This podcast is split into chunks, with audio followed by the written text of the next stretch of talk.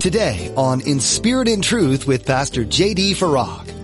Would to God that we would be ruined for Him. That He would spoil us in His goodness and His grace. Oh God, you are so good. God, you are too good. You are too much. Paul had tasted of that. And that's why he could praise God in prison. That's why there's no mention of him complaining in prison concerning his lot. This is In Spirit and Truth, the radio ministry of Pastor J.D. Farag of Calvary Chapel, Kaneohe. Pastor J.D. is currently teaching through the book of Ephesians. When we've tasted of the goodness of God's grace, our perspective during hard times changes. Today, Pastor JD opens the book of Ephesians by reminding us we're saved and sanctified by the grace of God. If we're in Christ, we're called saints who have been set apart for God. Praise Him today for the grace He shows you daily. Now, be sure to stay with us after today's message to hear how you can get your own copy of today's broadcast. Subscribe to the In Spirit and Truth podcast or download the In Spirit and Truth iPhone and Android mobile app. Now, here's Pastor JD in Ephesians chapter 1 with today's edition of In Spirit and Truth. The title that I chose for today's teaching is Change Based on God's Grace. Have you ever wondered why it is that those sinful habits seem to persist year in and year out. Why is it that we can resolve to spend more time in God's Word and spend more time in prayer? And for men, we resolve to and desire to be better fathers and better husbands and better Christians. And men of God. And then it seems that we're met with failure. It's not long before we fall short. And then there's the enemy right there, right? Building this infrastructure of guilt and condemnation, which just serves to take us down even further into discouragement. And it's such a vicious cycle isn't it? Where once we fail, we vow to God, you know what? I'm going to try harder. I will never do that again, or I'm going to do that more. I'm going to try harder to be better. I just imagine the Lord in his compassion and loving kindness and grace, just sort of chuckling as if to say, no, you're not. you might try harder, but it's going to come to naught. And there's a reason for that. And the reason is very simple. And I, in some ways, believe that it might, in fact, be too simple. And the reason that we're met with failure is because we're trying in the energy of our own strength to accomplish that which can only be accomplished by way of God's grace. Can I say it this way? It's all of grace. It's all of grace. What is grace? Oh my. Try to define grace. I can't. I have to confess that whenever it comes to that place in God's word where we're talking about grace, I'm overwhelmed. I'm intimidated.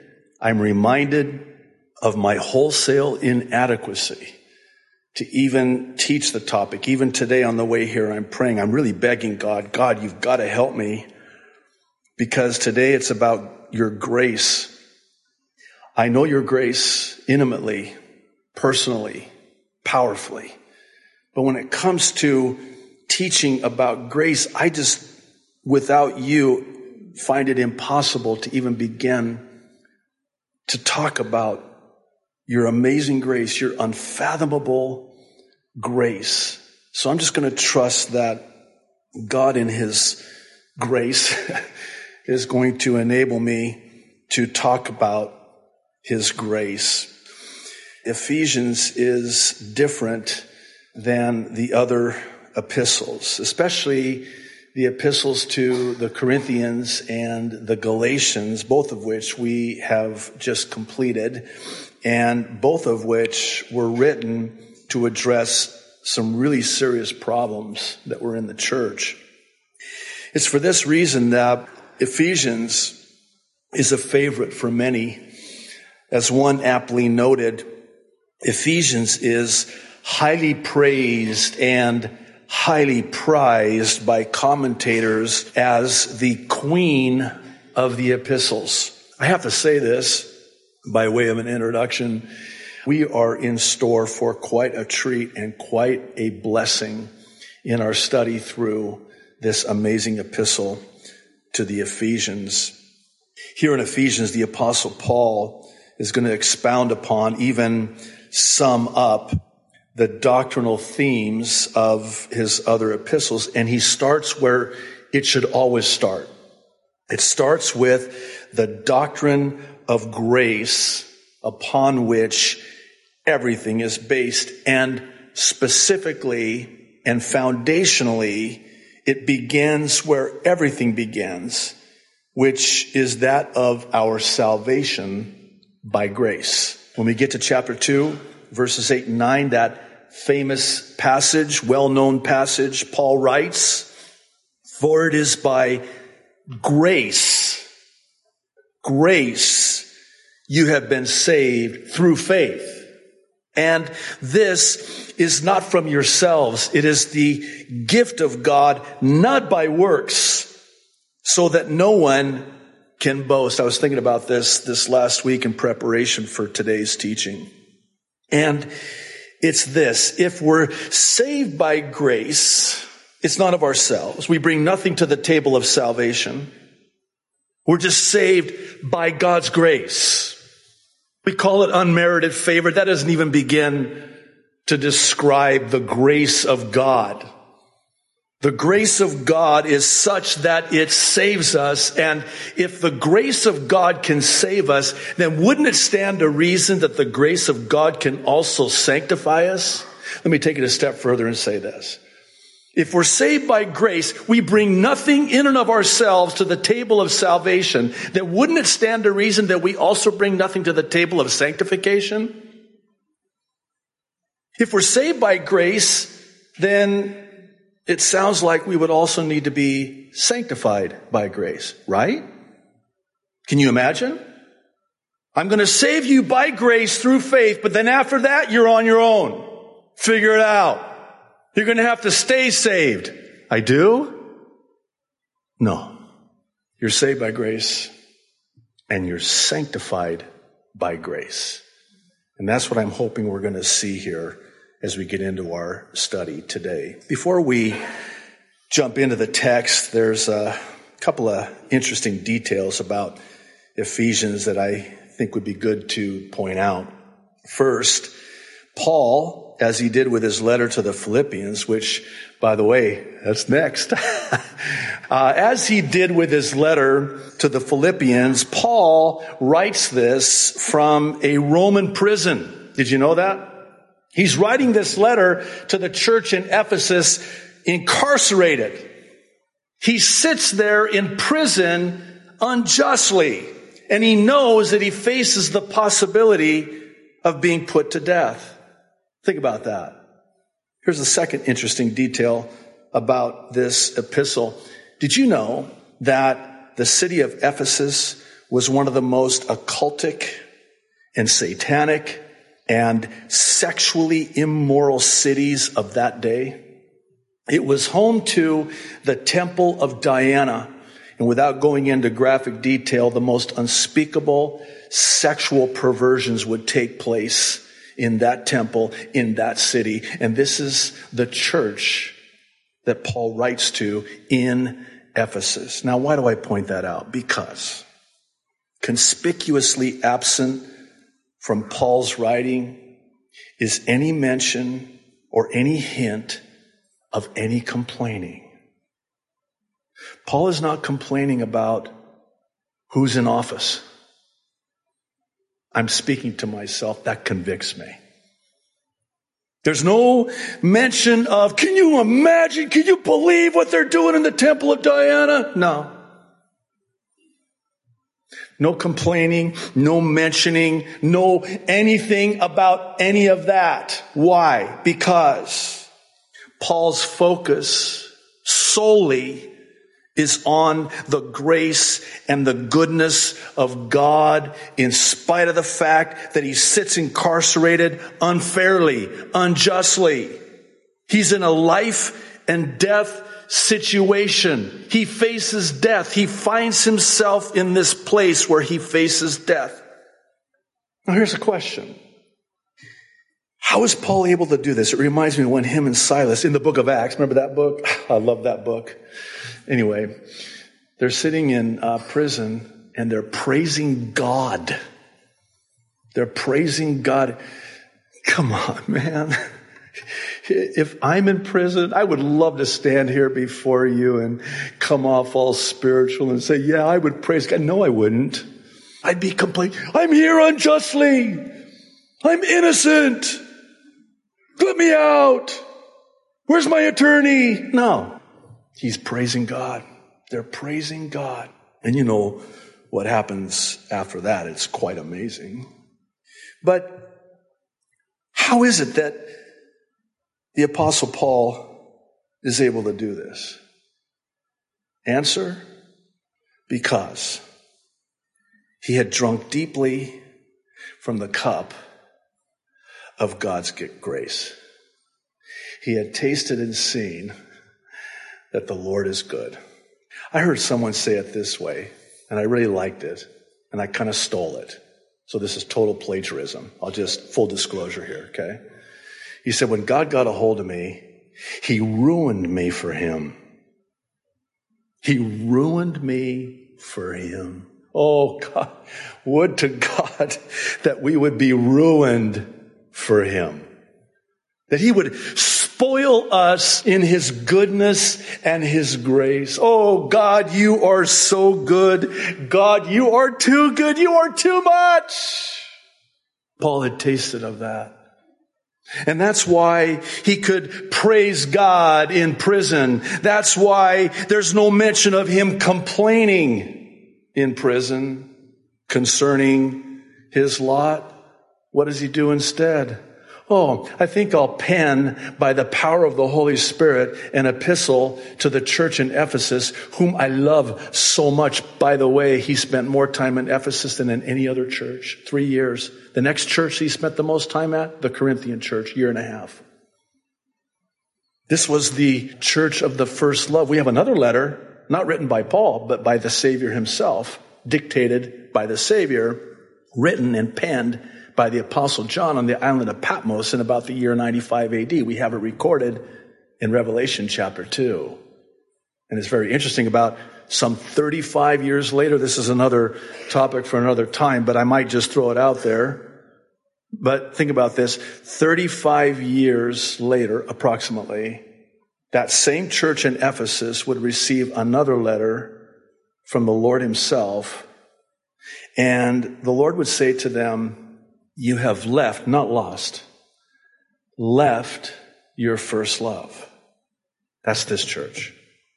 You could almost call that letter in Revelation chapter 2, second Ephesians, though not written by Paul.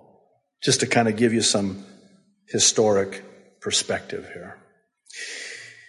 Well, enter today's text where in verse 1, Paul refers to himself as an apostle of Christ Jesus. Apostle's a interesting word. It really quite simply means sent out one. An apostle is a sent out one, sent out by Jesus Christ. And he says, by the will of God, the inference being not by man. I was not sent out by man, I was sent out by Jesus Christ, called to be an apostle. He then addresses it to God's holy people. Or if you prefer, as some of your translations render it, the saints. And that kind of jams our gears a little bit. When we hear the word saint, well, I'm no saint. Actually, yes, you are. whether you like it or not. Yeah, but I thought you had to go through like this whole process and you had to be approved and you had to do some like miracles, you know, and you had to qualify and then they had to vote and then uh, that's, um, that's called Roman Catholicism. Uh, it has no basis in the reality of scripture. uh, you know what a saint is? Well, if an apostle is a sent out one, a saint is a set apart one. That's what saint means. Try this on for size. I did this. Doesn't work so well for me. Saint JD. Just doesn't quite work. It doesn't quite have that ring. Now, if your name is Paul, that really works. And I envy you, you know, Saint Paul. You just put your own name in there. Yeah, but that doesn't quite feel right or fit right. No, but it should because you're set apart. You are a saint. You are a saint.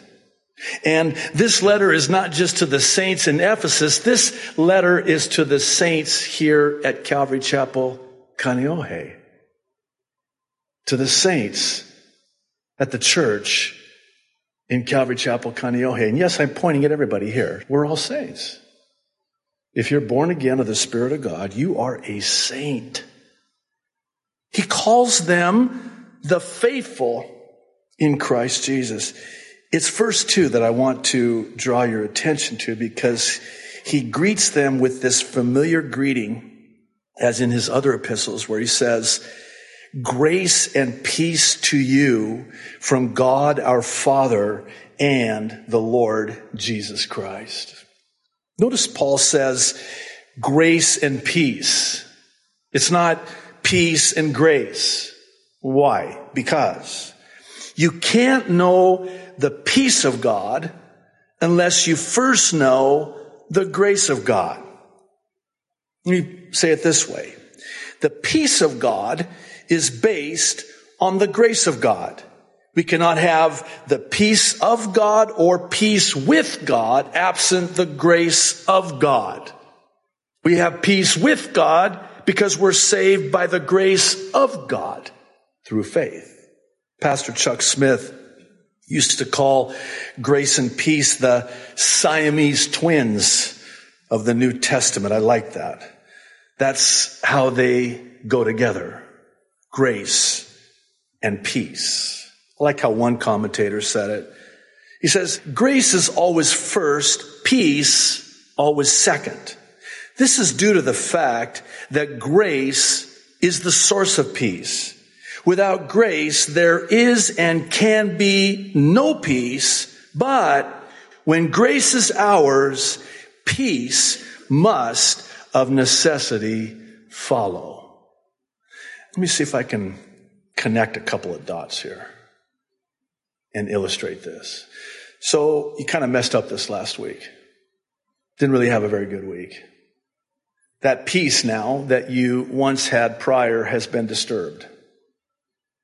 You no longer have that peace that comes with purity, that comes with obedience, that comes with intimacy with the Lord, fellowship with the Lord, time with the Lord, in your relationship with the Lord. And now that peace has been disrupted. I blew it. Again. Can't believe it. Oh Lord, forgive me.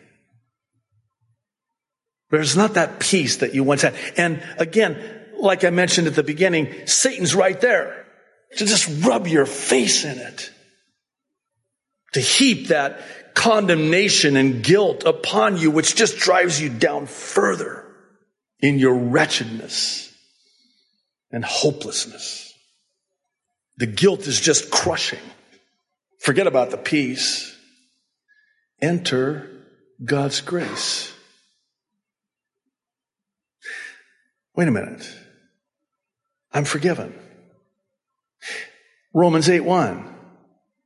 There is therefore now no condemnation, no guilt to those that are in Christ Jesus. Wait a minute. I'm forgiven. I'm not guilty. I'm literally not guilty. How do you plead? Not guilty. I'm justified. It's just if I'd never sinned. Though my sins be as scarlet, he makes them white as snow. He removes them as far as the east is from the west and remembers them no more. Where's this guilt coming from? That's stealing and robbing my peace, the peace that I once enjoyed. When I embrace the grace, the peace must of necessity follow. Peace is restored. That's how it works. When grace is in its proper place, we can now talk about how a victorious Christian life leaves the realm of theory and enters into the realm of reality. A victorious Christian life can be realized. In fact, it should be the norm, not the exception. We should be walking in victory, not defeat. We are more than conquerors, not just conquerors, more than conquerors with grace at home base. And please listen. In fact, I want to say this before I go any further. Lord ministered to me this morning, in fact, first thing when I got up, that Satan does not want us to hear this truth, this life freeing truth. And he will do whatever he can to distract you or have your mind wander so that you don't hear this because he knows that this is a deciding factor in how you live your Christian life. Because absent this, he will keep you in defeat. I'm speaking from personal experience, please. When God showed me this, it changed everything.